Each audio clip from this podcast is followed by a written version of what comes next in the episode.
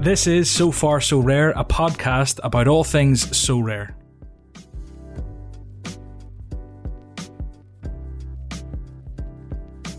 This week, I spoke with Quinny, one of the biggest uh, content creators in the space. You should make sure you check out his YouTube channel if you're short on the content front. And we went down lots of rabbit holes about all things Sorare, the transfer window, and yeah, answered lots of your questions. I hope you enjoy it. And just to reiterate, do definitely check them out on YouTube. There's lots and lots of great videos there.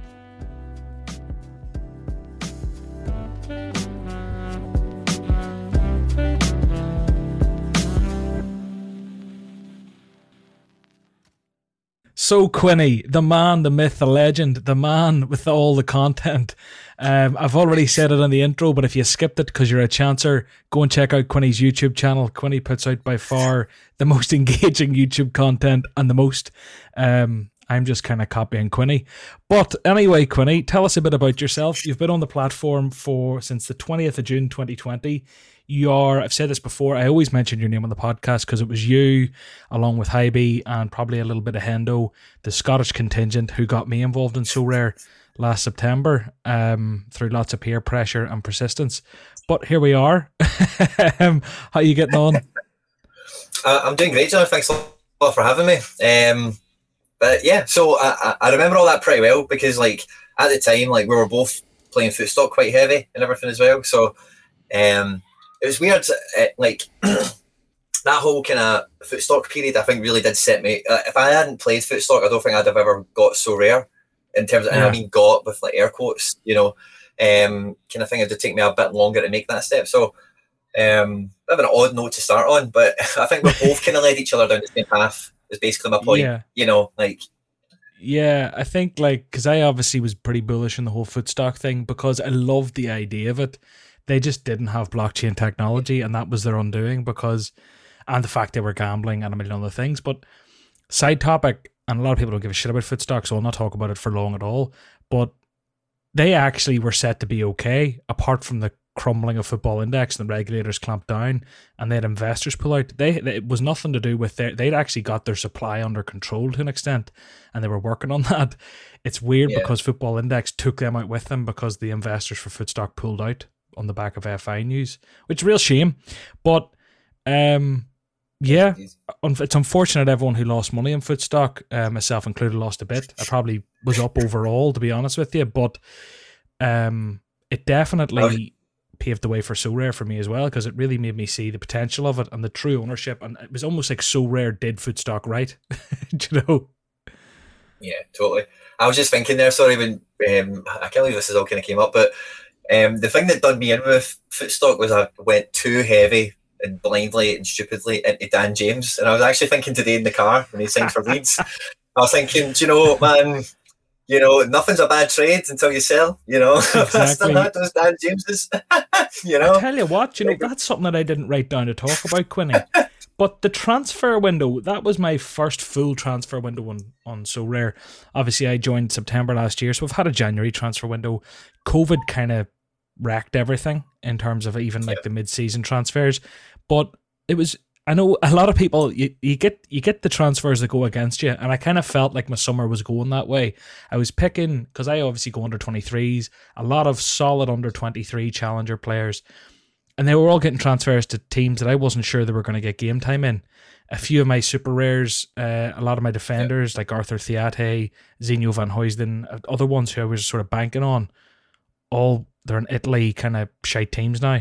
Um, and it's one of those where I felt it was going against me, but yesterday I had a couple that really went my way. And it's some buzz. And there's obviously there was a lot of activity on the market off the back of it because there's people just watching Fabrizio Romano's feed, watching other feeds with their ear to the like ear to the yeah. ground, and I'm buying according to that. So I, I found the transfer deadline day actually really exciting and Sorare. Did you have much activity yourself based around transfers? I, I did not too much on the deadline day. I have picked up an Olivier Ntcham today because he's moved to um, Swansea.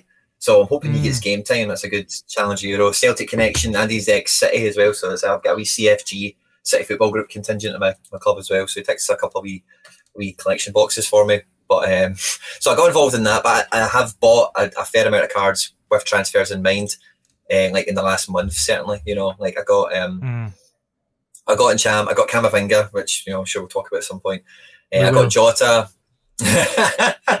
and who else did I get uh, with a transfer? I mean, I got Giakoumakis like 15 days ago. So it was as soon as the, rumor came out.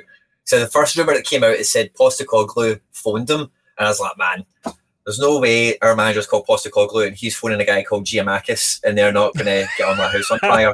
you know what I mean? Like, Let's just let's just be real about it here. You That's what I a mean? match made in heaven. That Jesus. yeah, totally, man. You know, what I mean, they'll definitely be brought out on the phone. You know, oh, you know. So I was just on as soon as, as soon as I read that, I was like, no brainer, I'm buying this guy. You know, and um, it's paid off thankfully. 'cause it got sweaty because as soon as who was it, Bremen were into him as well. That's Bundesliga two, Mm. so he's following Ao Tanaka down the well. You know. yeah, yeah, yeah. So as soon as they came in, that's fucking shiting it. I was like, oh no. Yeah, no, I hear Um, you. I've had a few, um, had a few stinkers, I suppose, or not necessarily stinkers, but you know, like at Arthur Theate, I've already mentioned that Ooston, who I thought was just going to be solid, churning out everything all season. Now he's off to, I think it's Bologna. He's off to. I could be wrong. Um, But do you know if he starts, if that, he John- plays there, it could be okay. What'd you say? Yeah. See Bologna, by the way, like I was actually, um, I was actually thinking about this for a video uh, earlier on. I'm not going to bother now because I'll just say it now. But see Bologna, Bologna are like a proper little club. By the way, see if you look at the players that they sign, like if I, Aye. I didn't, uh, I didn't realize it was that's uh, where Theate went. But you look at Theate, they got the wee guy from from Hearts. It's worth a few bob. They've got this other guy, Luis Binks, right, who played at Montreal last year. Was a really good defender in MLS. And uh, I just picked up his card four days ago because he's staying at Bologna. He's going to be on the bench. And I'm pretty sure it was at Bologna that just sold that Tommy Tomiyasu to Arsenal. Where did Tommy Tomiyasu come from? It was somewhere like Bologna, No something like that, you know. So, but anyway, Bologna are buying like, in my opinion, anyway. Theate goes along with that narrative, you know, like good, exciting, like young players. So Bologna might actually be a wee surprise Serie A team this year, potentially. Yeah, because you see, I have as rare that I won and I bought the super rare eventually, but like, it's kind of like what I'm getting at here is that like Calvin Stengs who made the move, and I suppose this is the nature of it when you're buying young up and coming players, you're kind of hoping for the move, but you're hoping for the move long term because you hope they become one of the best. You're not hoping for the move short term. Nmecha as well. I don't know. I've, I've tried to I've tried to find reports on Koopmeiners. I'm pretty sure he was linked heavily with Atalanta. I don't know if it's actually confirmed or not. I think it dodged. I a think it's over the line. Noah- It's over the line, yeah.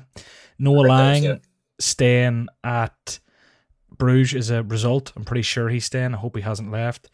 So Nuno Mendes, Quinny, I'd said to you in a chat yesterday that if he had went to Man City, I would have sold him. And if he went to PSG, I would hold him. And you kind of thought it was a bit mad because Man City in many ways felt like a bit of a dream move. But for me, I just hate Pep Roulette. And I was like, not a chance. So I'm over the moon he's went to PSG is the bottom line. But it's interesting because I was saying to you about Ferran Torres. Um, like you've obviously Ferran Torres, you're playing Pep Roulette with that every week, and you had the balls to captain him last week in the lineup. Um, which pays off when they play for Man City, but I just I could see a lot of heartache. And I, I actually feel like for many of my players, while Man City score so many goals, I'd hate it for so many of them. It would be like a nightmare move. But you disagree. with, yeah, with, with with ones like that, but I, I always think of it as like you're you're playing for the game that you know they're going to play, the big match, but it is like maybe a quiet midweek or it's an easy tie on the Sunday. They're going to, you know, so that that's but when you when you buy knowing obviously a transfer is different 'cause it's kind of forced upon you. Um, but even going into that kind of situation, I still think with a player like Nuno Mendes, you would be able to relatively forecast after you get a feel for where Pep ranks him, what kind of matches you'll play. You know, because I know or I, I know from seasons gone past, for example, and Pep's kind of been open with this, but for example, if Sane played, Mendy wouldn't play. He plays Zinchenko behind Sane, and then if he played like I don't know, like Sterling or Mahrez or somebody else on the left, then he'd play Mendy because he knew that they would work and do different things and whatever. So when you get the kind of vibe, especially with Pep and City is quite unique, and there's not really too much uh, Sorare headaches for like there's only like four cards or something. Mm. But it, you know, rotation with transfers, like I don't always think it's something to be worried or scared about. Krépin Diatta is the one we're all scarred by, I think. yeah, um, killed us all, year like, didn't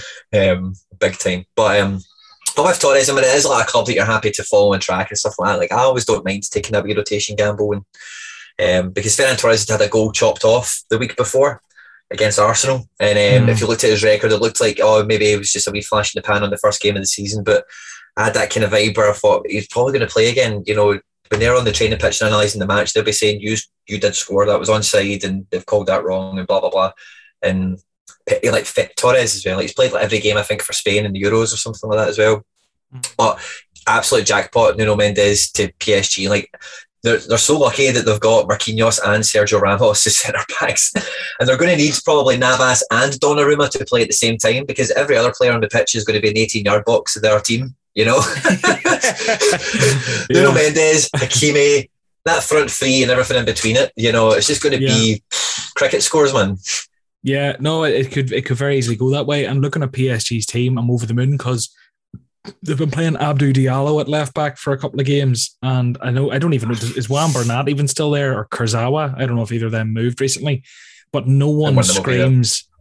None of them scream out to me that they're good enough to be surrounded by Messi, Mbappe, Neymar, Marquinhos, Donnarumma, etc., etc., etc., Hakimi. So, like, I actually wouldn't be surprised if even at that age, Nuno Mendes can slot right in here.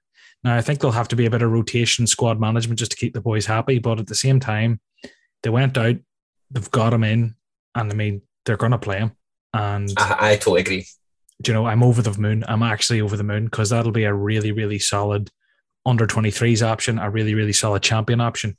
But to wrap up kind of deadline day chat, which wasn't even something we said we'd talk about before this, there was two transfer, two sort of moves that me and you both made and I want to just discuss them quickly because sure. they're both kind of funny situations. Now, we start with mine. I do agree in hindsight, it was very impulsive. I don't know if I regret, I don't regret it. I actually, I definitely don't regret it, but it was definitely, if people go and look at the transaction, they'd be like, Jesus, guy's off his game, and they wouldn't be far wrong. So when I seen the news, I was like, I'd seen a tweet and it was confirmed, and it was like three minutes after it was confirmed, I was like, I'm doing this. Wesley back to Bruges, and I kind of knew. Obviously, they're playing De Ketelaere and Lang up top. I got straight on to my contact in Belgium and was like, "What is the story here?" And he was sort of saying, "Like, look, Lang could go, um, and even if he doesn't, the feeling kind of is that he could be deployed in the middle of them too." Um, and I kind of thought, you know what, that's good enough for me. If Wesley becomes a starting player at Bruges, and albeit I think he's had his knee issues and whatever, but if he goes back over there, and I don't know why he'd go back there if he wasn't going to be given some sort of game time. If he goes there, he's playing between them two, he's playing in front of Vanaken and whoever else. I see goals, and this is my chance to get a dominating sort of challenger team forward in a super rare card. Now, the value of that, I went and looked and I kind of thought, what is a similar situation to this? I looked at Haller going to Ajax. I kind of thought, now the difference is, Quinny, here's the difference. Haller actually plays every week and actually does score well. And we know this. So yep. in hindsight, I was absolutely balubas. I gave away Virgil van Dijk and like 0.2 ETH to Pavel. Pavel pulled my trousers down and shafted me, is what he did. But look, you win some, you lose some. And my, my justification to you and Ross, who were taking the piss out of me in a group chat, was this. to pretty much anyone else, the trade looks absolutely crazy. To me, I need super rare forwards. I need super rare forwards that are challenger, that are going to play. I need that much more than I needed Virgil van Dijk. And Virgil van Dijk was something that I, based on my composition of my whole gallery, I could give up the solid champion defender to get a super rare forward. If Wesley bangs, I believe that that switch will make make me earn back more rewards. Like I feel that there'll be more equity there or more fucking whatever it is, whatever those words. Is it EQ? What's what's the gambling term, Quinny? What's that it's, thing well, talk about? It's like you're kind of maximizing or limiting your opportunity cost. You're trying to get, you know, a, a higher yield. You know, the Van Dijk in your gallery over the next three months, what would it produce? X. You know, but super rare forward has so, exactly. to do X plus two. You know, I don't have enough super rare forwards. I have enough champion defenders, yep. albeit Virgil scores very well, and I get that. I'm trying to dig myself out of a hole and justify a terrible decision the, here. But the, what you've got is undeniably a good a good card, but high up. You know everything you've said, I'm on board with. It's the it's it's what you gave up for it. I know. I think Van Dijk is a fair enough swap. I can get behind that. But the the ETH he definitely was. Um, I know. A kiss finger, yeah. giving you that. Pavel, Pavel hardball. Here's the thing: Pavel played me for a fool. Uh, but anyway, look. But the decision was made. forward, John And yeah, he gets 20 goals. I'm kind of, look, don't get me wrong. If I had to decide do I regret it or not, I kind of regret it. But if I'm to hold him and I'm backing him to go and have a game or two where he scores a brace and then he gets a hat trick or he, got, he does something, he gets a few goals. And at that stage, maybe I'll sell him. but at, at, the same time, like he could actually just become really solid. And the other factor for me was how limited he is. Uh, I mean, there really aren't that many cards out there, but that'll yeah. change very soon. Um, well, you might have a new faces auction, but that's not going to.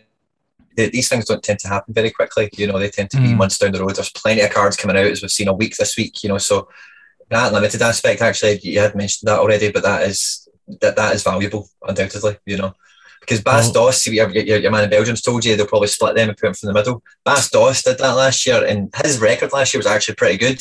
This mm. year it looks like yeah, it must just be done now because they're not even playing him. There's no real mm. reason to, so he must be, and that's why they've brought Wesley back potentially. So I make uh, everything right with what you've said and sounds great.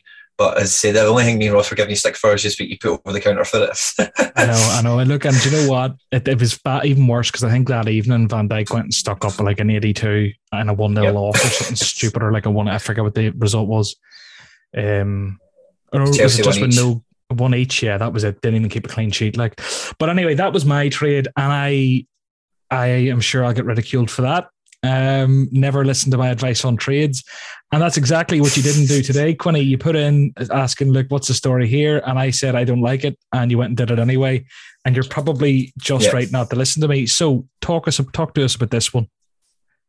Um, so obviously with the Real Madrid transfer, like, well, me and you, John, are very much on the same page. Camavinga is definitely like a elite level young talent in world football now, reputation wise, and you know all the rest of it, yada yada. So when Rennes came on, like any red-blooded football fan, the first person you think about is Camavinga. Really, you know, finally we're getting Camavinga on the platform. You got a jersey number limited, rapid. I got a wee limited rapid, and then I, I was quite happy to wait until maybe like. you know, the higher serial numbers kicked in, and then maybe go pick one up later on when he's not maybe playing as much, or maybe not, you know, he's still 18, still developing, you know. But obviously that rug was kind of pulled from under us, you know, the transfer to Real Madrid happens, mm. and then everything he's got in a Rennes shirt. And I know Real Madrid are licensed, he'll get Real Madrid cards, of course he will. But um, all those Rennes ones are now phew, finite already, you know. So we got a really small, because what would normally happen is Camavinga would move to Real Madrid, we get Real Madrid Camavinga, and then like a month later, then they sign Rennes. And you're like, oh man, imagine they signed Rennes two months ago. That'd mm-hmm. been brilliant. Would have had this card, would have had that, you know. So anyway, that was kind of so as soon as the transfer happened, I had this like clock go off in my head, and it's like you need to get there's only nine rares, you need to get one before all nine of them end up in people's hands. Like Genesis has one. Genesis not is not going to sell that for no. anything less than a, a, small apartment in Marseille or something, you know. Um, so Yeah. Um, so if there's only nine of them, it's, it's you, you, know, it's like with, with John. It's the same kind of thing. Basically, as soon as they get into the hands of people that do not want to part with it, you are not getting one, and that is the end no. of the story. You know, so I ended up getting up for it. Is the the lack of a jersey number one there, isn't it? It's a real shame they didn't get the number ten. I know. Well, that's what I was kind of waiting for because like the last one is number nine. I thought right, but I missed out on. I, I didn't really try for one. I wasn't expecting one. I didn't try for the super rare. I was hoping to catch that. It was like seven in the morning. The super rare finished. I thought I might get lucky here. I had like two, three knocking about. Um, it went to five and a half or something mental. But then after that, I was like, I'll wait. I'll try jersey number, and then after that, I'll just get the, the cheapest one I can when I can, kind of thing. And then don't even get that. You know, no jersey number coming out. Well, so you have the only rookie jersey number. It's actually mad when you think about that. Like, That's cool. I, I actually am I'm keeping that. And it's weird how much excitement that brings me. And I think about it more than I should. Like I was so amazed. The only reason I bid on it because I just happened to pop in and it just happened to be the jersey mint and it just happened to go cheaper than the one before. And I was like, I'll stick a bit or two in here. I might go a little bit over the last one, but I'm not going crazy. And no yep. one competed with me. And I was really confused. And now I have the only jersey numbered Camavinga rookie there is. And the other, the beauty of it is that there's only 45 limiteds. Yep. Like that, that's rarer than a rare. And, yeah. you know, in terms of if we're talking collectability, it's properly collectible, I think, long term. relative to Camavinga. Now that's where my sort of bugbear came with your trade. So do you want to tell us what you gave up for your Camavinga rare? I gave up a Keylor Navas that I won, and it served me pretty well. His reward mm. sheet is like pretty good. I think I've got like ten rewards, eight rewards out of him. Two of them are goalkeepers. Uh, so him, Ross Stop trying to justify Who'd you give up? Keylor Navas is who you Keylor Navas, Michael Cuisance, super rare. Um, João Felix. story. Is he just going to be throwing toys out of pram and Bayern Munich? Yeah, bad, bad boy for life. They said we want to loan you out, and he's like, "No, I want to fight for my place." And then they go and sign Sabitzer, and he's like, "No, I want to fight for my place." And it's like, mate, there's Goretzka, Sabitzer, Tolisso, Kim- Kimmich, Roca's injured, Musiala. Thomas Muller, where do you think you're going to play in this team? Michael yeah. He's, he's some dick. He got his, he got too big ahead. Was it the under 21s World Cup or Euros or something or under 19s? And he had a great tournament. When, that was a while ago now. Yeah. Now, as I say that, I got a notification on my phone like yesterday, the day before. They played some sort of cup match or something. He got an assist yesterday. So mm. here's me ready to have an egg on my face where he, you know, yeah. dethrones Thomas Muller and becomes a hero of Bavaria or something, you know. I hope he does. I have a rare, like, and I'm leaving it there because there's no doubt about his talent. It's his attitude. Yeah.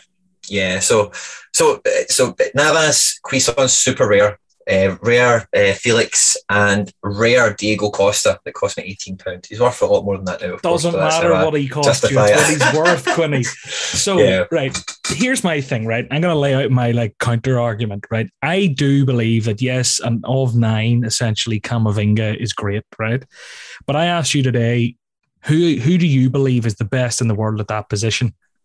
And you said Kante. Now, obviously, I think Camavinga has a little bit more going forward in his game it could have a little bit more going forward in this game. But let's just say it's Kante or a slightly more attacking box to box. I don't even know if there is. Anyway, what I'm trying to get at here is in terms of who? Kroos. Kroos. Kroos. Okay, let's say it's Kroos. So yeah. you've spent the the nuts. What, what do you think that t- totaled up to? Um, I mean, on SRD values, no, close to two on SRD. Close to two. Yeah. So close to two ETH. Now, what I'm talking about is the long term collectability, right? Now, albeit yep. Kroos's first card in Sorare came when he was 30 years old, so maybe it's different long term. But I mean, Kroos at the minute, you'll get one for just over an ETH, right? But imagine and there's I only think, nine Cruz, like rookies. I know, you know, but what I'm getting at is like in terms of the physical sports collecting world, the only real ones that moon and have Mbappe, Ronaldo, and Messi type things prices is what do they have in common? It's their goals. If Camavinga won't add goals to his game in two to three years, he's just another world class midfielder. Do you know, in my opinion, and maybe I'm wrong, and do you know what? He could turn into an amazing SO5 score, and it's the best play of your life.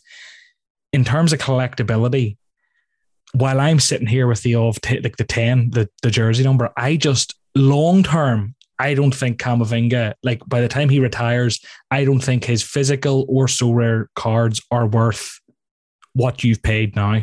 I don't think that that's the case in 15 years. We'll come back in 15 years and have a laugh about it. But short term, I do think you could flip that. 100% I think you could flip it because when he goes to Real Madrid and he gets to go in the Champions League and he does whatever and people go mad for the Camavinga rookie because there's all this Camavinga hype because of the age he started playing for Rennes and what he's done at France already. I do think you could make money, but I just don't think long term, and maybe people disagree, um, in terms of a career, a player of his ilk will be that collectible. I think the ones, I think Felix is a higher ceiling because Felix yeah. could get a transfer and Felix alone his rare card, I think it could go. You've two factors with that Felix that I think he could score more goals in his career, which will make him more collectible. And the other big thing here is, and this is this can't be understated. Gary V comes back in, makes a couple of tweets. People go look what Gary V has, and they want to João Felix.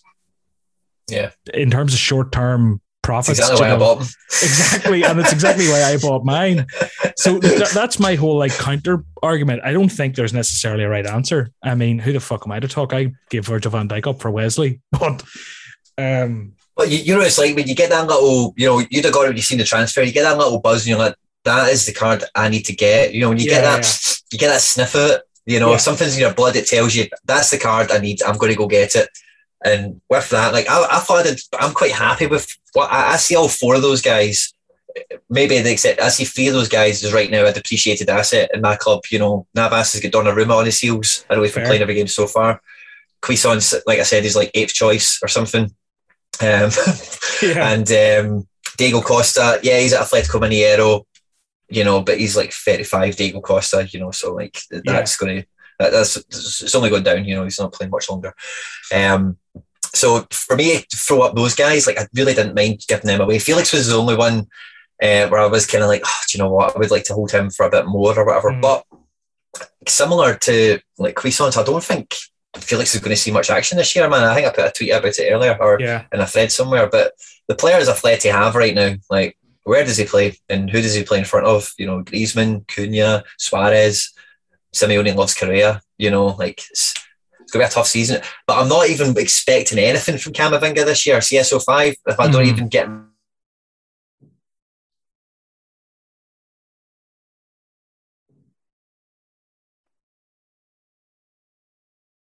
about. So I'm glad I didn't need to put Eve up for it. Kind of what I was saying to you about the Wesley with cards like you know if you try and maybe for me to action like what is a big trade. If I'm not part of my FIFA, it's like okay, well these are cards, card for card, net results, what I'm about. Yeah, no, I, I think like if it makes you happy, if you think like if holding Camavinga makes you happy, that's a lot to do with it as well. Are you more excited about having Camavinga in your gallery or those four you get rid of? Camavinga has definitely got you more excited. Your balls are tingling yeah. over it. I can feel it. So like from that aspect, hundred percent, I'm all about it. Like, and that's a huge part of it. It's the enjoyment factor. It's not all about the money. You might have lost a bit of money in that trade. You, the, your man might go and sell those cards, and he might get two and a half ETH over yep. time. He might get two ETH, and maybe you could have bought him for less. But the bottom line is, we all give away that little bit of equity in trades because we get the players we want to have. And you're right. You know, I don't think Camavinga's SO5 for the next season, the next two seasons. I hope he doesn't go Odegaard on us. I don't think it'll be that great, but there is a lot of hype about him. I do think that card will be very collectible short term anyway, long term for a career, but maybe we don't give a shit about 15 years' time. Who knows if Sorare will even exist? We all hope it does, but who knows if we'll even be here. Um, so yeah, look, I'm all about it. But it's funny because I just thought it's a trade that I kind of on the face of it, I was like, you're mad giving away all those players for Camavinga. And then whenever you see my giving up Virgil van Dijk for bloody Wesley, it's like, what the fuck? So yeah. I was like, I think they're both interesting trades that have both kind of cropped up in the last day. It's that little, it's that little stiff of a deep. You're like, yeah, that's the one. I'm getting them. You yeah, know? yeah. But I love those buys. They're both done. Let's hope they both pan out. Um, but yeah, so look, we've talked about that. In terms of like things that have actually happened this week on Sorare Quinny, we're going to glaze over this pretty quick because there isn't a whole lot, and I don't want to waste time on it when there's so many good questions. So, bottom line is, if you go and the way I kind of do this is, I'll go and have a look at the announcements on the Sorare Discord. Definitely join their Discord if you haven't already, and I'll try and think if there's any been any big commotions that wouldn't be in there, but that have been circulating the community a lot this week.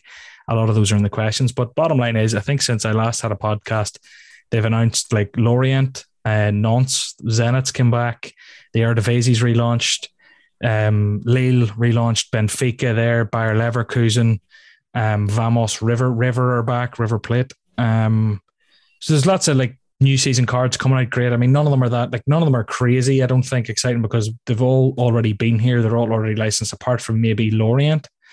Um, maybe there's a few yeah. nice rookies that can be found there. Um, I don't know. I haven't really looked. There's no one that jumps out at me. But the bottom line is there's loads of cards coming out, and we're going to get on to that. The only other thing to touch on here before we get into questions, I think, is um, Kiana is joining Sorare as their new head of people. She spent the last 10 years building the teams of iconic consumer companies like Facebook and Lyft. Um, she's going to be instrumental in helping the company accelerate drastically our hiring pace while keeping on hiring the best of the best. And it has to be said that I have seen a lot of people bitching about the speed at which they're hiring, given the rate at which they've grown. Apparently, there's jobs that have been advertised for months that haven't been filled. Um, and I've seen this, you know, this has been uh, bugging a few people who really dive into it and care about stuff like this, and maybe rightly so. Um, so yeah, I mean, it's only good news. I think getting a new team member in, someone to take a bit of the load, Agreed. free up people to do other things. Any thoughts on it? Um, I know from running businesses myself, like interviewing people is never something you look forward to because it's you can't you, you know you're not working, you know you're not moving the business if you're interviewing people. Like, I know you, you kind of are. It's one of these ones. It's a it's an investment in time, but you can imagine how busy they've been, and they're quite famously at this point a really small team. You know, mm. so taking a day out where the office looks presentable, you know, and the desks are all tidy. And okay, we've got an 11 o'clock coming in for the interview for the engineer. And then at 12, we've got an interview coming in for this guy. And oh, that guy didn't show up. All that time was a waste. Oh, when's the next one? Three o'clock. Okay, right. We'll sit here We're and going to get a bite of lunch, will we? Do you know, uh-huh. you know, it's like it's dead time production wise. And, you know, the demands we put on them is like production, production, production. We're cracking the whip faster, bigger, quicker, you know, like, so I can get it. It's not an excuse. Hire somebody to do the job is the solution. Seems like they've done that. Head of people, don't really know what that means. Um, so I'm sure she's going to run it well.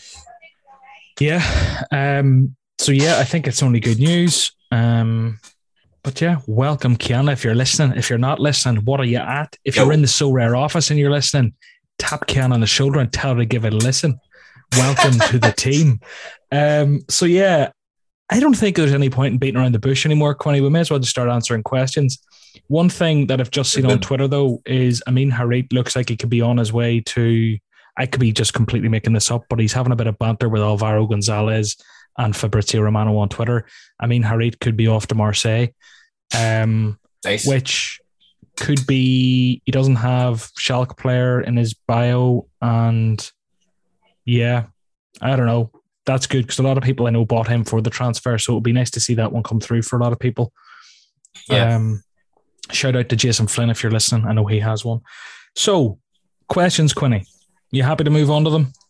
Yeah, a lot of them are great. We were saying this before we jumped on, but Yeah. you know, we could probably spend about five hours going through the questions. Absolutely. So another two things quickly on in terms of Twitter and the questions. Um, I've purposely let the competition run until Sunday the fifth. I'm giving away a David Ospina card, albeit he's been in and out rotating in that Napoli team, but it is a rare goalkeeper I'm giving away worth like 0.25 ETH. Go and check out my Twitter. Follow me. It's pinned to my Twitter if you want to get involved with that. And in terms of the questions, as always, the most liked ones will be answered first. So make sure, even if you don't want to ask any questions, we're going to talk about what's liked the most. So go and like things every week that you want to hear talked about. Um, because I just I couldn't be arsed. You know, I, I used to hate having to pick questions and leaving people out. No, now other people do it and exclude people for me. So I feel less guilt. That's great. So the winner this week was Aaron Johns with his 16 likes. Here we come. In the future, would you like the ability to auction off your own cards on the secondary market, like eBay? Sorare take a percentage of all settled auctions. I think it would be a great way to improve liquidity. So, like, yeah, I, I think like straight off the bat on that, Quinny, I do think long term, whenever they've got the developers, whenever they've got the app, whenever they've got all the better user interface, having a much more eBay esque market where you can know you can set minimum offers much easier. You could that actually work. You can set um, you know, starting bids, reserve prices, the whole shebang, bundle sales. I think that's that will come. It's not a question of if, it's a question of when. For me, I'd be really Yeah. surprised if that wasn't here in a year's time. I would absolutely love it. Uh, to be honest with you, like, and again, maybe it comes back to what we we're just talking about. But imagine I was able to sell a bundle of Rookie, Cherki, I don't know, the Vandervoort, Wirtz, and Camavinga. Imagine I put that the four of them up in a bundle. How much do you think that would go for? That's a house deposit. That's it. Mate, that's a, that's the house. That is the house. exactly. Like that's a case of like, do you know what? I need to take a little bit out of here. Let me throw a few up for auction and see what happens. Yeah, hundred percent. and also as well, like people that I've been there before with like um like crap rewards, and sometimes like you look at them and you're like, the ETH I'm going to get back, just I'm just going to leave him. Right, he's only worth Mm. like point all the fractions in the world one of an ETH. I'll just leave him there, and if I ever need him, then he's there. Hardly worth selling. But if you were able to like group.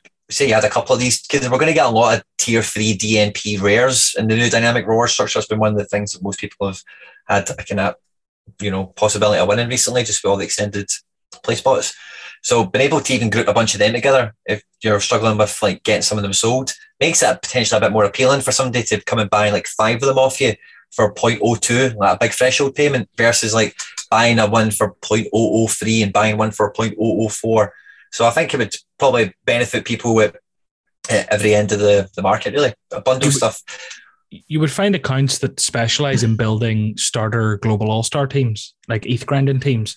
You'd find accounts that are literally selling starter teams and just auction them off. Like this team, here you go. It it have this team has averaged 260 points over the last 10 weeks. Here Yeah. you go. bid on that. Completely. And you know, people come in and it, it opens the doors to a lot. So look, I think it's it's one hundred percent something that will be introduced. Will Sorare take a commission? Probably. Is there a downside? Complicating the marketplace? Yeah. I don't know, but I mean, like Misclicks. Misclicks. But Jesus, misclick things. There's a lot of Oh, there's was- a lot of Oh, it was a 25 man bundle. I didn't realise I put Messi in the middle of it. You know, like, yeah, yeah, yeah. mate. Oh yeah. Look, I think like the thing with all this is while there's so there's only so much. I've done it before, do. by the way. Before anyone attacks me, like I misclicked and I sold something really badly. You know, That's so a great story. so I can make I can make those jokes because I did it. I can't make the joke yet. Do, do you want to tell us about that? Actually, that that was a that's a nice story, isn't it? You got very Uh, lucky. Yeah, yes. So like I was trying to say, I bought Odysseas in like April or something when he get dropped, fell out with the manager, and I got him for like 0.29 or something. And at that point, he was a bit cheaper as well. I was like, brilliant, easy guy to buy on the cheap. He'll get sold or he'll come back into the team. 26, number one goalkeeper, out and out, no problem. Mhm. Anyway, fast forward, he's playing, everything's happening, whatever. He's up at like but just under 0.7, cheapest ones on the market. And I simply, when I bought him, I said to myself, I just want to double my ETH on this guy. That's all I want to do is double my ETH, regardless of what ETH does. You know, if ETH goes back, then whatever. If it goes up, you know, cross my fingers, think something to that, whatever. So I sold him, I listed him for 0.58. 'cause That's exactly double my ETH of what I paid for him. And I got a bunch of offers, like we all do, for the, you know, the crumbs and the ones try to rip you off and all the rest of it. And I caught every one of them. But then I was on my, I was on the computer, and I don't normally answer bids on the computer. I normally always do it on my phone because, like, you know, I, I've just got a wee habit when I'm going through offers of what I do. I'm not going to go into it it's too boring for people to listen to. It's too OCD. but I, I could have, honestly, I can still swear to you to this day that offer said 0.58. Right? I don't genuinely believe it did, but I believe that I believe it did. You know, Mm. like I looked at it and was like, of course, 1300, I seen everything. I was like, cool, bang. And then about an hour went by, two hours went by. And I was like, my balance hasn't really changed. And I looked at it and I was like, it has changed. And I went back and I looked at it and I was like, oh my God. You've got to be kidding me, man. I was just more raging at myself more than I wasn't really too disappointed with like the whole thing or whatever. Like, I wasn't like obviously it's happened quite famously to a few people in the in the Twitter community, and it's obviously it can cripple your gallery depending on the workload and you know your starting capital, Yeah, yeah. whatever. For me, it wasn't like end of the world, you know, kind of my accounts, you know, um, all been for nothing kind of situation. But it was more myself, just like, oh, that'd have been a great half a coin to have lying about the now. So anyway, I just the, the guy had sent me an offer previously that was like a decent offer, like 0.4 or something, you know. So I thought maybe he's misclicked, and I just kept sending him direct offers back for the same amount, and he kept rejecting them. He didn't block me, and I thought, right, he's maybe just not getting the message here, and I just kept doing it, and eventually accepted one. So I think no, it doesn't have Discord, so there's no way of reaching out to him. I just I think he has maybe looked at it and went, oh. I did. I didn't even pay that guy. You I know, fucked with the me man Quinny. The name stood out to me. He's like, I, I've messed with the wrong man. Quinny ain't letting up here. I doubt it was that. No, fair play to him. I got it Fair- back and I sold him for 0.58 to some happy current owner of him. That's Good brilliant. But like, I think the thing with me is like, you know, as long as Sorare, and I mean, it is an absolute killer when it happens, and it obviously depends on your gallery size. Something I would say is never have a player in your gallery you can't afford to lose. I think if there's a player in your gallery that if they lost, you would be financially in trouble. You should not have that player because anyone can die. There can be a misclick. Sorare as a whole Yeah. can die. Do You know, there's a lot of risks. What I'm trying to just get out there is, and I don't think this can ever be. Maybe I, I'm very bullish and I talk about too much about just candy floss and rainbows, but sort of don't overextend. Be financially responsible. Don't just make sure you could, you have in money in here you can afford to lose. It is absolutely essential. We've been involved in platforms before, Quinny, that went tits up. We have felt very bullish on them. This is very different in my opinion, but I've been wrong before and I'll be wrong again. So I'm just going to get it out there again and I'll try and say it as often as I can on podcasts. Make sure that you can genuinely turn around, hand on heart, and say, if Sorare died tomorrow, I'd be sweet. Because if you're not, sell some cards. Simple as that. Yeah. Dark tangent, but it's true. and yeah, it's said, important point. we all like get carried advice. away. We all get carried away. We all think this is going to the moon 100%. And we all, we, we, we can all be guilty of overextending at times, maybe not all of us, but responsible, it's not gambling, responsible investing is important. It's a hobby, you know, like It's it's, a your hobby. pastime. Yeah. So anyway, look, just just a wee disclaimer, get to get that out there. Um, but the other thing is, I think there's an element in this. So this there's only so far Sorare can go. Do you know, in terms of avoiding misclicks, misclicks are going to happen, and the ultimate responsibility yep. falls on the misclicker. And you might, you're someone who has had the misclick, so yep. I'm, I'm, glad you're here because I, I'll just sound like a guy who's never misclicked and doesn't get it. But there's only so they, much they can do. I mean, they could probably have done more than what they did a few weeks ago, but a few changes have been put in place. Maybe there'll be more down the line. Um, hundred percent. My, my, my attention was like, even though I looked at it and I seen the offer and I clicked, I clicked click, you know, accept. I'll normally, like I say, I've got a week and I, whenever I'm going into offers because I don't want to misclick, I'm like, right, nothing's going to distract me. I'm not going to be checking it when I'm going out the car into the house or yeah. when I'm doing this or I'm doing that. If I'm looking at offers and stuff, I'm, you know, I'm, these are, you know, blah, blah, blah, whatever. But on that occasion, I was on the computer. I think I was editing a video or something, or I was messing about, and I seen it pop up, and I was like, "Yeah, yeah, that looks great boom, thank you very much. Aye. Back to what I'm doing. Uh huh. Whereas I say normally I say it's on my phone and blah blah blah whatever. So yeah, you've just got to be as when you're doing your bids and your offers and when you're listing things on the market, like you just have to. That's something that requires your attention. It's not something you should be doing. You know, when I say you're you you're the self checkout in Sainsbury's or whatever. You know, like hundred percent, hundred percent. Because like it might only look like point one. Oh, grand. Point one is going to be like 300 quid. you know, like point one is like a day or two's work, a few days work, whatever. Don't know what your profession is, but like, you know, it, it's, yeah. it's time. It, it is a lot of money, these cards. Like, and sometimes you can lose sight of that when you just see, oh, we point one, we point two. Oh, sold him for point yeah. four. And really actually look at the, it's, I always find myself when I think in ETH, it's like, it's much more willy nilly. When I actually see the Same. money, it's like, holy shit. Um, but speaking of that, actually, there's one thing I wanted to touch on that I forgot. Uh, we talked about transfers, and I can't believe we didn't mention Ronaldo. Um, so oh Ronaldo's obviously back at Man United. This show isn't particularly about talking about players too much. Like I don't really do this that much, but I think like Ronaldo back to United definitely deserves a big, big mention. Um, yep. in terms of collectability, his legacy, in terms of his short term price, you know, a lot of hype. It's, he won't be minted next season unless United are announced. Um, it's definitely been re- sort of shown in the market, and it's bittersweet for me, Quinny, because I went and bought him a while back. What did I pay for him? I don't know. The big blue arrows are there. I think I paid just over an eighth or something. It might have been more. I honestly can't remember. Um, I think I tried to, I think uh, whatever happened, I got a great deal. And my plan was to hold him until the next time Sorare goes Balubas. And when that happens, I was going to sell him for 5 ETH, 10 ETH, something crazy. You might think I'm mad going look at a Sorare data graph from what happened in February and March. And I was kind of thinking that'll happen again. If this does go to millions of users, there might only ever be 160, 180, 200 Ronaldos on the platform. People will want them long term, safe bet, great now I'm kind of being tested in terms of holding them because I also made sure I got his earlier print just because I thought it would be that little bit more collectible. Yep. And its price definitely is a bit more, and there are none of them in the market. The only ones in the market are the newer print. So, like, I think I could comfortably get about two and a half to three for this comfortably now. And it's made me kind of look at that and go, oh, God, okay, that's like seven grand. Um, like, but I think in terms of the platform, in terms of Ronaldo, like I think going to United is so excited. But the reason I was saying it was bittersweet is that I tried to buy one last week for like, and I made a really good offer. I made like Noah Lang plus an amount of ETH, and the guy rejected it and he'd no Discord. I am sure if he had Discord, we would have came to an agreement because I was like, I'm getting another Ronaldo. Yeah. Um, and I didn't. But so it's bittersweet because I was actually I know how close it was to get one, and I didn't get one, but I've got one, so I should be happy. It's one of those. But I think um, in terms of just the football and world in general, the movement of Ronaldo and Messi is very exciting, like, isn't it? Oh yeah, we're going to have both of them this year, which is great. I think the uh, I make you quite right. The earlier print Ronaldo as well. You know, they won the league that year. I think he was Serie A top goal scorer as well. So that's like you know, I always like things like that with the cards. You know, like yeah. we were oh, who oh. I think it was a video you made or something. You were maybe talking about somebody else, right? You were talking about Joe. Oh, that's what it was. You were talking about Joe David. You've got OG Joe David, don't you? Yeah. Oh no, not no. not super OG. Like, um, I think there's like one of the like, is it eighteen nineteen season? What do you call it? You know, the really yeah. early ones. Yeah, yeah. Like a dark, dark purple. I don't have them. I have, uh, I don't have eighteen nineteen. I have nineteen twenty. Oh, got you. Ross so I think the eighteen nineteen super rare.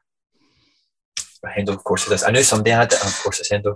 So I think like OG, like number one rookies and all that kind of stuff is all like fair game, legit collectible. And then the rest of their career is really just all much of a muchness down to how cool the kit is and if they do anything that year, you know, like Mm. so, you know, Ronaldo. I say the he's only got two Juventus cards. One they won the league in, and one they didn't win the league in. I know. Just as a Ronaldo fan, what card I'd rather have? The one where he's won the league, you know. And if you ever watch the that season back, that's the strip he's wearing is the one in the card. That's you know, like those, you know, that, that that's just the way it goes, you know, with anything like 100%. you know, attire, costumes, you're thinking about other things outside of football or whatever. Um, so I you quite right. I was quite close to, you know, I get I get married last week. Thanks very much for the mention on the pod, by the way. It meant a lot to me. My missus loved it. yeah, yeah. thanks. No, But my best man is he's been referenced on content before is the mad banker man that I know is like knows his stuff. He um he, he very graciously gave me some some ether for a wedding present. oh, did he? That's so nice. and I've, yeah, I was like, mm, I, I've still got it, but I was like, I could just buy a Ronaldo with this. and uh, so I was kind of close to it in the last before the move because he was down at like an ETH to an ETH and a half within the last like you know ten days Yeah. before the transfer. He wasn't priced too crazy, and I do love Ronaldo as all you guys at home will know. I didn't end up doing it as well, but that's both times where Ronaldo's like been in my mind, and then the boom happened. Because see, right before the boom, he was like 0.7 or 0.8. He was like below an ETH right before the boom. Mm. Um, and I've just got the notification he's starting against Ireland right now, John. That's, brilliant because he's in my SO5 team as captain. Talk about patriarchy. Like. I have Yaremchuk as well. He got a goal there, a screamer at that. So oh, brilliant. I'm sitting okay. I just need Trent to start. I need Ospina to play, and I need Carrasco. I think is my dodgy one, my dodgiest one. But they're all kind of Yeah. Like I mean, Trent could be ro- like Trent could be rotated for like Trippier or Kyle Walker could play there. You never know. You just don't know. I've not picked Trippier. You've got no idea who he'll play. Yeah, but he looks. last thing I'll ask you on. Last thing I'll ask you what we were just saying is, will you be buying a Messi rare? Will you go for a rare, or will you be going limited? Oh. Uh, I actually don't know. I'll need to see what the prices are. I mean, if the prices are, I'd rather an Mbappe than a Messi. So if it's going to be stupid Okay. money, I'm going for Yeah. Mbappe. Uh, will I try and get a limited? Yeah, why not? But um, I, I don't know. Is the answer? I think it's so hard to know what price he's going to come in at. Um, Yeah, and even like the Mbappe limiteds, I don't know what they're going to come in at. And I just, that will be I, interesting. honestly, I don't know. Are you? Uh, I think I, I don't know. I'm definitely in no rush to get a serial number of any kind, a low print, and I do. I think low prints in this situation for limited. I think that will have a value if we get to like year 10, 15, 20, all Yeah. that kind of thing. I think they will come in as a as a factor in value totally, but. I'm not. I'm not after that. I'm. I'll happily get nine nine nine, you know, or nine five two or something. You know, I'm in no real rush. Uh, I think I actually never really thought about this. I've been thinking about limited cards quite a lot, and I think there's some stuff we'll be talking about anyway. But that will be a massive kind of revelation, I think, for the market. Is where does where does a limited Mbappe auction it? You know, we've not got a Scooby Doo clue, really. I hear the, the Andrews talk about this a fair bit. Um, if you haven't heard their podcast, it's RotoWire, Sorare Andrews. I love their content. Um, but I think like um, I'm trying to think about this here a second. They they often talk about the price Mbappe is going to come in at, and I just don't think it's going to be like an ETH. I think it's going to be less. I think it's going to be like I have no idea, but like I would not pay one ETH for an Mbappe limited at all. I can see. I- I, can. take- I, I, sorry, I don't know. I know we both want to talk. I don't like. I just don't take away the serial number. Would I pay it for the one of a thousand? Possibly. Would I pay it for the like kit number? Okay. Would I pay an ETH for a seventeen of a thousand Mbappe? Not a mission, because I just don't see the utility. I do see the utility, obviously, in D five. Okay, but like in terms of getting that back, it's going to be a long ride, and in terms of the collectability. I, I, I don't know. I wouldn't pay an ETH. I don't know why I wouldn't pay an ETH, but I wouldn't. Would I pay half a coin for a limited Mbappe right now? I don't even know if I would because my SO5 teams are where I'm at. I'm just not going to be able to utilize that. I'd rather buy a super rare Yeah. Klaus, who I got yesterday for like 0.4 something, who I can stick in a challenger D3 or D2. And I think in terms of making money back, I'll make it quicker with the other player than I will with that limited Mbappe. And I don't think the limited Mbappe's collectible value goes mad anytime soon. Maybe late, if, if Sorare's around in 10, 15 years, and it's a really respected NFT global football platform that we all hope it is, maybe then you look back and the original Mbappe from 15 years ago was worth 50 grand. I don't know. But like, I just don't see it. I just don't, I, I don't know, Quinny. I'm really rambling here because it is a head fuck, but yeah, I wouldn't pay an eighth personally. I wouldn't pay an ETH either for unlimited. I don't. I can't imagine myself wanting to pay. Like, Would you pay half a coin now? Half a coin is it where you start to consider it. I think you It's know where you do start ballpark, to, isn't it, like- hmm.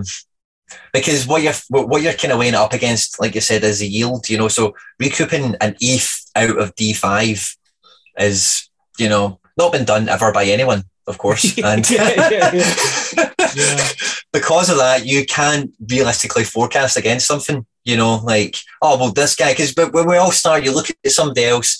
Uh, Mark, you'll never walk alone is a, a massive account. I think almost everyone looks at when they join uh, Sorare, especially the, our kind of onboarding generation, if you like, and guys like him and Max and A. J. And you know, you maybe go, oh well, that guy's got like X amount of uniques, and he yields this, and he's got this amount of super rares, and you can kind of reverse engineer some stuff and make some probabilities. But with limiteds, there's nobody. You know, it's me, it's everyone. Mark Mark McBride is probably the number one limited card winner ever of all time right now.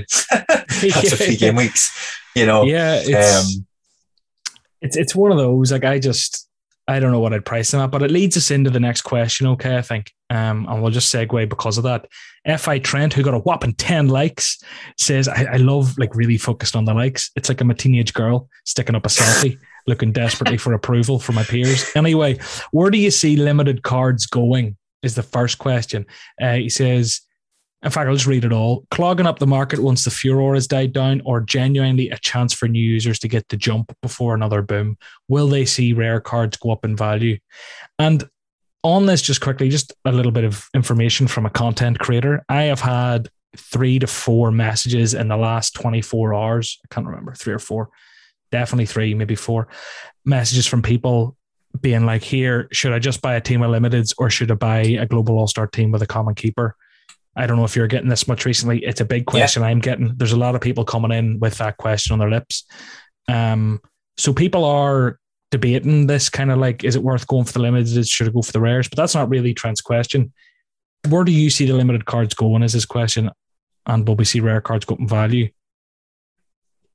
Um, I think rare cards, their value, like we all knew, and kind of, I, I, I'd said it and stuff. I think even maybe the chat, me, you, and Hybe and uh, Mark had, we probably spoke about it there as well. But like the rare, the, the immediate impact of limiteds being issued was always going to have a little bit of a haircut on the rares because quite simply, the amount of users hasn't overnight changed, you know, but the amount of cards available has. People only have a certain amount of money, only a certain amount of people play this. So naturally, when there's a cheaper alternative, people that would have bought rares at 0.05 are now going to go and buy three limited cards for that amount, or they're going to pay 0.06 and get one far better card, you know, mm. by you know direct comparison. So uh, it's will rare prices go back up? I think. I think the reasonable answer, if you were to lay numbers out, probabilities and all that kind of stuff, would probably suggest yes. It's also a very brave thing to say, I guess, or know something like that. So I'm not going to. Um, but, um, but but quite simply, I, I, said this on a video I, I did as well. Like, um, I think I, I might even yeah, I can't remember what date it came out. It's not important. But as time goes on, like the scarcity is the volume of them is only as relevant as the head count or how many people are um, playing the game itself. You know, because if if there's a all the scarcity of a thousand, there's probably let's say there's let's say on Sorare there's ten thousand players, right? Nine thousand five hundred of those players do not need a scarcity one of a thousand. you yeah. know, quite simply. So all those cards will always clog up the world in terms of your reward pools, the auctions that people buy for pennies on the pound.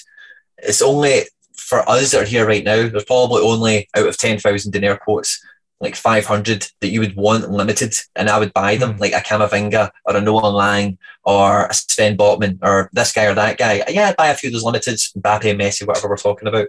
But would I, would I buy a second string centre midfielder at Sanfrecce Hiroshima Limited? No, I, I wouldn't. Yeah, yeah. you know, you know, so they are what they are. You know, it's it's not really what they will be. It's kind of just understanding what they're meant to do. And it's like as much as we feel it's kind of clogged up the now, there is still. I, have not seen a card get past hundred prints yet. I think they're kind of getting to around fifties and trying to cycle them all out because there is such a huge volume to actually issue out. Um, so I think you kind of see in the fullness of time that when it does get turned on, if we do get a massive uptake, you'll see fuck man, like there was five auctions a second finishing for two days or whatever. You know, it was yeah. pandemonium or you know, we don't know what the tab fully turned on looks like. You know, all they're doing is satisfying who's here right now. So well, look, they're definitely they're, the, bar, the, barrier to entry is has been brought down. I think, as you say, you mentioned the content. I definitely mentioned it that short term, yes, rare prices will probably take a bit of like they'll be suppressed. Um, I didn't find it worth trying to ship my whole gallery and wait until they dip a bit and buy back in. I just think the liquidity wasn't there to really make that happen. There's also an attachment to your cards. But if it was an instant button, would I have clicked sell all my rare cards on the ETH of the limited at a fair price? Yeah, I probably would have and bought them all back cheaper because I, I do think, I mean, the supply demand, it's there. It was there for everyone to see. Of course, people's heads were going to be turned, of course. But I think long term, the rares will 100%. I think they've become rarer. I think they are this next step up the rung, and I do think they'll be more sought after. And yeah, I, I think it's just a short term thing. I mean, as you say, like I, am not going to repeat you, Quinny, like, but I mean, you know, the cards that came into supply, the the demand wasn't matched overnight, but it will be matched over time, and that's what we're all betting on. So I think over time, like anything, you know, there are a lot of cards, as you say here, that will never really have any sort of value because no one gives a shit about Oh Who's song. You know, and I'm only saying his name because I'm looking at him right now. You know, like he's not going to be collectible. No one really wants him. He's an average 24. He like he's going there for three quid. Do you know what? Maybe he'll yeah. hit a purple patch sometime and someone will sell him for a tenner, and that's great. Um, yeah. But there's a lot of players that no one's ever going to want. It's funny because I've actually bought a few absolute shiders because I just went on the market one day. I was like, I have no limiteds, let's go. And I basically just bid at like a fiver on a bunch of them and I won a load of them. And they're people who are like under 23 or might at some stage in their career come good. And I'm sort of hoping Sorare grows. And in someday that fiver card I can sell for 20 quid. And look, it cost me not point not not two, a tenth of an ETH win. Just leave them sit there for the crack. And now the limits are clogging up. Yeah, yeah. Go look at my club and filter by limited. Have you done the same? Yeah, well, I've well, uh, uh, you tell me what you see when it pops up. Limited scarcity, twenty-one cards. Feynard. Oh, geez, you've got a lot of Malambos. Aye. You like this kid, yeah? I don't know. I love it. I love it. Time will tell. Geez, to tell you what though, is Jersey Mint isn't far away. I don't know if you got it. Um, see what? See what? See what I've got there. That's all the exact same price as one rare. There is only four rares out at the moment, so that price probably will come down over time, especially if it doesn't mm. play. But that was kind of what I, I kind of went for a rare. I went for the one of. I went for 0.3. Um, and then the rest of them are sub 0.1. There's only four rares now. But anyway, when I seen that, I thought, do you know what? With this guy, I'm just going to go spend that same amount of money. Let's say 0.08, 0.1 I'll just go buy as many limiteds of that guy as I can. And I'm only going to be sitting on him anyway. I'm not playing SO5 yeah. with him. I think the limiteds look cool. I think limited rookies look cool. You know, tell me that's not a good looking card, John. No, it's a, it is. It actually is a great looking card. The rookies look amazing, yeah. I have to say, particularly the yellow ones. So, Quinny, I've just got some amazing news for everyone listening and shit news for me. You ready? oh. Meret, Alex Meret has been uh, called out with a back injury for like two months or something which means David oh. Ospina is now the starting goalkeeper at Napoli, which means everyone's bought his cards, and now the cheapest on the market is like half a coin, and I'm giving oh. away at the weekend. Absolutely wow. devastated. what a competition, Johnny boy! the competition just doubled in value for God's sake. So now it's worth like what? It's probably worth like half a bag of sand, grand and a half or something. Jesus, wow. Yeah. This happened with Adil Aouchiche as well. Every time I give things away, they go up in value. I should start giving everything away and then cancelling. Anyway, um, next question. Thanks for that one, Trent. I know we kind of digressed, but I'm pretty sure we hit a bit of it. Um, I don't know what the next most liked one. Bradder's here with it. What do you think Sorare should be doing to make their platform more engaging to content creators like Castro and the Nepenthes to encourage new video and streaming content and by extension new managers to Sorare? So we're both content creators. Um, surprise, surprise. Uh, go and check out YouTube, Quinny's YouTube channel again. And yeah, it could definitely be. I find myself in times of the off season, in terms of the international week, a lot of the content I do is when I see a topic, like if there's a big announcement, I'll make a video on it. If there, I make team building videos each week. If I get a big reward, I'll make a video on it. You have much more extensive videos on a range of topics. You release way okay. more videos than me, and I find that I because I I'm I'm not trying to kid anyone. I'm not a football scout. I'm not incredibly knowledgeable on football tactics and going deep dives on players and teams. That's not me. That's not what I'm going to do. So whenever it comes to actually trying to create content on Sorare, because of the live nature of the content and the fact that you need to wait for things to come to fruition, it can be tough on a slow week. Not in the podcast. I could like the podcast I love because you can chat shit, but doing a standalone video on your own, talking to a camera, looking at something on a screen, trying to create some engaging content, it's not as easy as it is on. And it, it never will be, maybe as it is on like games like FIFA and whatever. So maybe the comparison's off. But like, how, can do you can you think of anything Sorare can do to make it more engaging? I think side games that are have instant wins or losses, but then maybe you're going down the gambling route, and that is the issue. Sort of squad building, um, squad building challenges where maybe you can create trade a certain amount of limiteds of a certain tier for a rare card. Maybe that's something they could look at, but maybe that just wouldn't work um, based on their, the ecosystem.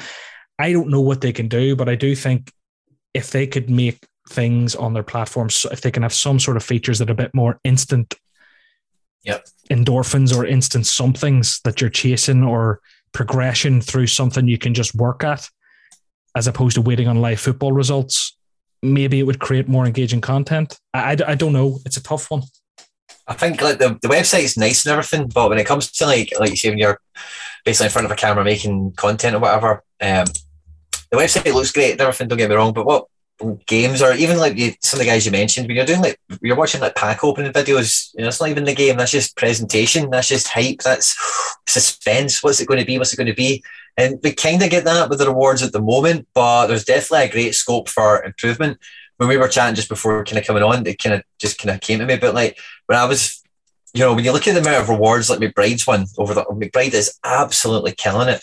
If they had some sort of mechanism to say, congratulations, you have won more than two cards, or you've won more than five cards, or maybe a, a kind of tier system, depending on how well your game week's been. You get different animations of like pack openings or the unveil of the reward that you've just got, you know. Mm. Then just a wee bit of energy or thought was put into that, then just the presentation of it, I think, kind of changes that kind of aspect of it. You also need to win rewards to actually do it. It's not that pack, you just go to the shop and spunk 12,000 points and, you know, just make it happen on the spot. But unless they do packs, you know, that's that's the only other kind of thing. Because the easy comparison is FIFA because it's it's yeah. FIFA. Like football managers, like Twitch is totally different. You know, it's not that. It's like, yeah, let's you know open some packs, mm. get some players, and play some teams, and you know, it's it's it's a really tough one, I think, like with the pack conversation. And I know it's been pretty much unequivocally written off in many ways. I just don't think it's possible, the whole loot box thing. But even if they could do it in some way, how FIFA have done it with the preview pack sort of system, where you can now preview the pack before you buy it. That's how FIFA are kind of getting around it a bit. So you could click in, you get the whole experience, and then you have the option to buy it. And then if you don't, if you buy it, you can do the preview pack again. If you don't, you have to sit and wait for X amount of time before you can open more. That would if they can get around the loot box thing, I do think PAX would send this platform fucking nuclear. I think yeah. it would. I really do. Like if they could bring packs in in any way, shape, or form, content creators are on board. This shit goes crazy, and I mean it really does. The revenues would be through the roof, etc., etc.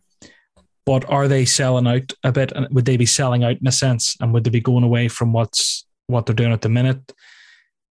I don't know it would take a lot of work from a legal standpoint, etc. As well, is it worth the headache and potential restrictions for the whole global fantasy bit? Would it turn off clubs from partnering with them if they're being sort of slandered as a gambling platform? There's a lot of considerations, but if there is any way they can do it, I think it would. I do. I do think it would send us fucking crazy. It like, and I do think this will go crazy anyway. Personally, I just think it would speed that up exponentially because of the addictive nature of packs, which then maybe yeah. you're preying on the gambling aspect and you're just kind of loopholing it. But, but mate, if that's ethically you, right, I don't know. Mate, tell me opening up a big box of cards isn't fun. It's it's amazing. Yeah, so you know it is. It's the same thing, but it's digital, and that's that's big, that's how it becomes murky as well. As, as much as it's like the jewel in the crown or so, where that these things are assets. They're digital, but you can still identify them. They're non-fungible, basically. It's also the kind of curse because it is so strongly tied to the game in terms of their value that that whole, like you say, loot box, the pack angle, Panini, and all these guys can do it because it is just a sticker. You know, it's all they're selling you is a bunch of stickers with pictures on them. But it's what? Sorare because what they're selling you is like a card that goes into something that da da da. This is mad, right? No, this this is me talking bullshit now, Quinn. So I'm going to make it quick.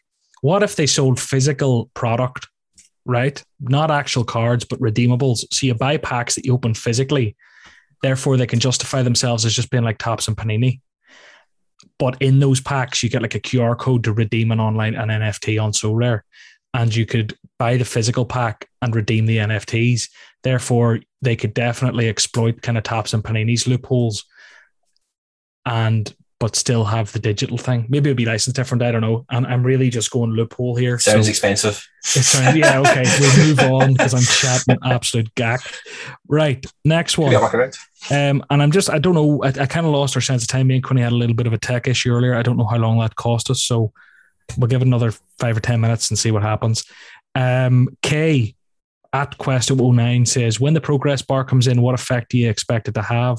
With parts of the bar, the option for a card prize, if X amount chose this option, what hit does this have on reward pools? And to see it being a better option than a fixed fate threshold variable ETH. So for me here, I think I don't think it can possibly be worse on the reward pools because if you think about it, people will take XP and people will take ETH. Therefore, it takes away the only option of winning cards and adds two other options that people might choose. So I think in yep. terms of the amount of rewards, there will be less cards given out because not everyone will choose cards, whereas now everyone just gets cards. In saying that, maybe the thresholds moved, I don't know, or removed. So maybe people go for the ETH. I, I don't know, Quinny, what do you think? I, I pretty much agree with you, to be honest with you. Like, I don't know how often I would ever be picking XP I do value XP, but I don't know if I'd be picking that over ETH for a card, but I definitely would be picking, or I'd maybe forget picking up low tier cards to chase down an ETH milestone. Yeah. I mean, you, know, you, so, you, you gather XP to win Ethan cards. So why would you turn down Ethan cards to win XP? It just seems a bit weird. Yeah. Um, unless the XP is protect is very lucrative and you can like sacrifice two weeks thresholds, etc., to level up your your star players by two, three percent of a bonus. Do you know, if it's really lucrative, okay. But if you're just giving me a small bit of XP, nah. Yeah.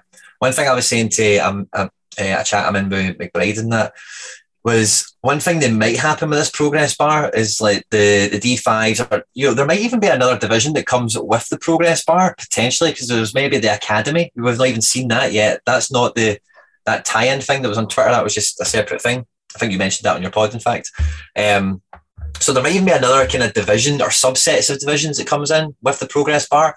But one thing I think they might do to kind of keep the balance of power as it is now with Champion Euro is, and try and maybe appease the people like myself that could score 400 points and not get fuck all for it.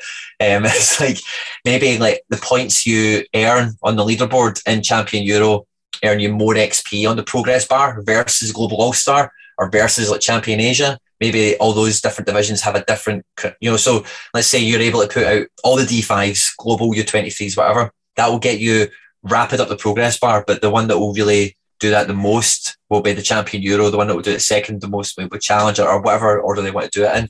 And then people with smaller galleries, they'll have that decision of, right, well, if I target my first D5 as like champion Euro, then I know I'll get XP quicker. I'll hit this milestone a bit quicker, then maybe I can do that and it opens up a lot of different kind of strategy avenues you can kind of run down, which would be fun. I can't remember the whole point of this whole tangent I've ran away on, but that, that, oh, yeah. So I think um, I, think the progress bar will actually probably reinvent the game at the bottom end, uh, and, and a lot you know a lot of guys now that I see on Twitter, I'm sure you do as well, I've been buying lots of limiteds, been buying multiples and whatever, and I think a lot of a lot of people that are well prepared for limiteds becoming like the foundation character I think they are going to do really well because that is what it's now meant to be. Is the foundation where all, all of us were weaned on rares, which as time passes by, I think will only be uh, an added benefit for all involved. But now, with the base or what the foundation character is, is going to be the limiteds. You know, so I think the progress bar will really highlight that to the existing user base for what will come to be. So, if you're listening, uh, we had some. I had some internet issues, but we're back Uh, it might sound perfect, but just in case it sounds a bit disjointed, here we are. So Quinny just gave a beautiful answer to a question, and I'm just going to move on. So there's lots of amazing questions, but the last one to finish us is from Mark Sullivan. It got a big eight likes. It says, What criteria should be used to decide which leagues should be in Champion Europe and which leagues are in Challenger Europe? Is it a good idea or bad idea to have an even split in terms of number of teams in both leagues, or as close to it as possible, and why? And I think this is great because it's not something I've given much thought to. But I actually heard yesterday, I was listening to a podcast. I should really credit them. Was it Soccer Cards United? I forget. Um, and apparently Portugal actually rank higher than is it France or Italy in terms of Champions League positions. So technically, there's something about basically Portugal should be in the top five leagues in Europe. So does that mean they should be in champion? Yeah, well, that, that's the background to this. The latest UEFA coefficients came out, and it has Portugal fifth, France sixth, and that's down to you know like getting to knockout rounds of Champions Leagues and Europa Leagues and all that kind of stuff. It's a great question. I'm actually I actually forgot all about it. I'm really glad uh, yeah. we have dug it up because it's a great question, and it's see is it's actually a, potentially a very interesting actually I know it's a question, but it may actually be a very interesting answer to the Challenger Euro problems because one of the responses to that tweet, I think, I can't remember who it was, maybe you'll see it, said something to the tune of maybe they just split all the European leagues in half and it's the top half and the bottom half. So mm. not necessarily top five anymore, maybe in reality it's a top 10, you know, um, or something to that kind of tune potentially. It's a really interesting question in terms of how they do it. I don't know if coefficient because we've, we've asked them stuff like this before on Discord. What's your, what is it? What is the top twenty leagues that they're going for? What is the top twenty? And they say, well, it's a mixture of marketing as well as performance and the clubs involved and all the rest of it. So they've never been outlined with clear criteria in terms of what mm. they're even targeting in the first place. I think it could be a really interesting solve to the problem, and you could just half and half. And I think they've kind of, I don't know if they've written it down anywhere where it's the top five leagues, um, I think I've signed out a Sorare here, so I might be able to go in too quick. Oh, there it is. If you go down to help, it does say top five, does it? Yeah. Okay, well, if it says top five, then they've kind of put themselves in a bit of a position here where if they go and change that and throw in, let's say, Portugal and the Eredivisie, and then all of a sudden people are loading in stacked Ajax teams to win their Mbappes, does that shaft people who have paid a premium for champion cards? So, well, if by virtue of that, or if, if we're going half and half, then yeah, it's, so as we're kind of talking, I think half you don't want Ajax, you don't want Sporting Lisbon, you don't want them in there. With in my opinion, anyway, Real I'd be gutted. PSG, yeah, uh, maybe three tiers. Maybe that's how they, brought they you know, because they now I don't know how many leagues we've got off the top of my head, but let's say it is like ten in terms of where mm. we've got a hmm. footprint. You know, Russia, Portugal, yada yada. Um, it's probably not even ten, in fact, maybe six or seven. It, it's one of those. I think it's awkward. Yeah. But um, I think it's a really interesting point because if it had been known and everyone was planning for it and looking at it, people would be aware that France might have been at risk and Portugal looked good to get into champion, and maybe that might have affected prices. But if they just like, if that was part of the game from the get go, and we all were projecting that and talking about that, it would be interesting when that switch happens and you know France are relegated to challenger and Portugal are upgraded into the champion. Like that's an interesting sort of thing. Imagine Messi playing in challenger, but the whole thing here is is like I think again they're in a position where they can't really do that. So how do they solve the problem? I have no Imagine idea. Bruges stack could win you Donnarumma. Imagine that exactly. Bruges and the Ajax stacks looking good, but um, yeah, it's it's one of those like um, I don't really know, but I think it's really, really interesting. It'll be interesting to see how they deal with that because France are sixth based on that, as you say. So, hmm. Messi playing in Challenger. Yeah, because like the, the thing, the, the, the, thing with that is it is on the European performance now. A, lot of people will point to you know PSG. Oh, they got to the final the other year, they've been in the semi-finals, and all the rest of it. But the rest of France, like and other countries, have suffered from this in recent times. I think Italy had a similar situation not so long ago where they lost a Champions League spot it's the other teams in the league not being as competitive, you know. So we've not seen Leon do anything in Europe for I don't know how long. Um, mm. Marseille the same. Lille, I think they got to the quarterfinals maybe one year, you know, maybe three years ago or something, you know. But outside the PSG, the European kind of foot, uh, uh, Lyon, I beg your pardon, Leon did uh, get to the quarterfinals or the, the, the knockouts last season, uh, the season before COVID. I think you know they beat hmm. Juventus. Mm. I think. And then they played Man City in the quarters. Yeah. but you know that's an outlier for them. In the last like, you know, you you, you remember growing up like. And we're the dominant one, everything. Had Juninho in midfield and an array of talent around that kind of dominance from from Lyon, from Marseille in Europe. They've been absent as well. So it's, it's a reflection on the league, and if it is the top five league, you know, is the Portuguese league better than the French league on the face of it? Absolutely not. You know, because there is like mm. eight kind of household name teams in France, whereas in Portugal it's undoubtedly the top three. Maybe make an argument for Braga, you know, but um, so in terms of switching it up, like like you say, if we knew it was a potential outcome if they said, oh, the top five leagues on UEFA coefficients, then, you know, they have the scope to make changes. But since it is just top five and they've always been kind of sketchy with outline clear criteria for what they deem as mm. the top leagues in the world, it's, it, it does hold them as to a wording, but I think it pushes them to give us maybe a wee bit of clarity if we all kind of hound them for it because it is a development in real world football. Absolutely. I think it'll be really interesting to see what they do there. And as you say, if it was something that we knew every September, the top five leagues, as per X, Y, and Z, will be in champion and challenger, people would have been forecasting this. But it's kind of crept up out of nowhere, and it's a really interesting point. And it comes at a time when everyone's already questioned the number of teams in challenger. So it will be something that's on the Sorare team's door already, if not very soon. They'll be getting hounded about it. So get yep. thinking. Um, Quinny, we'll wrap it up there. One thing we need to do before we go is the 137 game. So I need you to pick two players you think will combine for a score of 137 next week. The winner of this game for August was actually JW Fantasy Gaffer. He beat Morts by 0.6. I had to go into decimal places because they both scored, I think, 132 if you go by wow. Sorare data. But he beat him by 0.6. So he will be getting a Sorare merch bundle whenever that sometime happens down the line. Few people I owe them to. I don't know when it's going to happen, um, but I've been promised a couple, and the one some one thirty seven March, which should be ready late in September. So look, there is a bit of a delay in these things, but that's the nature of it. Um, and last last thing, Quinny, just before I move us on to the one your picks, you can maybe be thinking while I do this just a big thanks to everyone who did leave questions that didn't get answered. Um, go and promote, go and get your friends that like your questions next week and they'll be answered. F.I. Gardner, Hendo, James, Two Bob Squirt, Nick Taylor, KS Cards, George. Uh, Jay Fraz, Soccer Silverback, Mikey Cruz, excellent. There's just so many of you. Thank you so much for all the engagement. It's absolutely amazing to see. So, Quinny, hit us. Who are your two picks um, for the 137 game? My two picks off the top of my head right now, uh, kind of. I'm going to go with Sean Johnson, who's the goalkeeper at New York. They are away to Nashville this week. Quite confident yep. And I'm going to go with Medina of New York Medina. City as well. Midfielder Jesus Medina. I'm hoping you can Jesus. get me a wee 80 ish or so, wherever the maths works out, 75 or so. Yeah, an 80 and a 60 is about bang on. So look, good luck with that. You're the first one. You're setting the bar for September's guests to follow.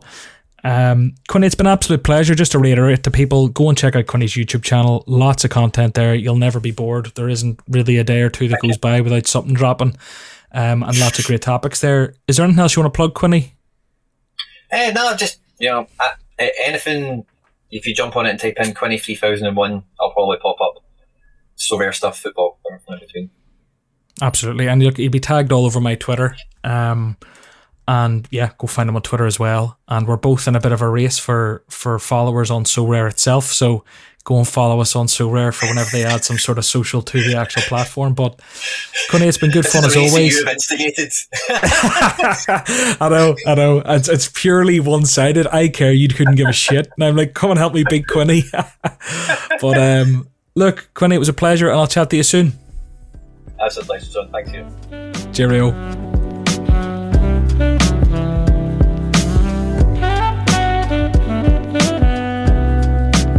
Okay, so thanks for listening. As always, when me and Quinny get chatting, we don't shut up and we go down lots and lots of digressions.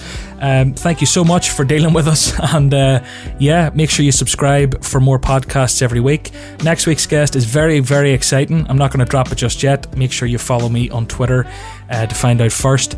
And yeah, check out 1:37 p.m. and leave a five star review if you're on Apple. I'll chat to you next week.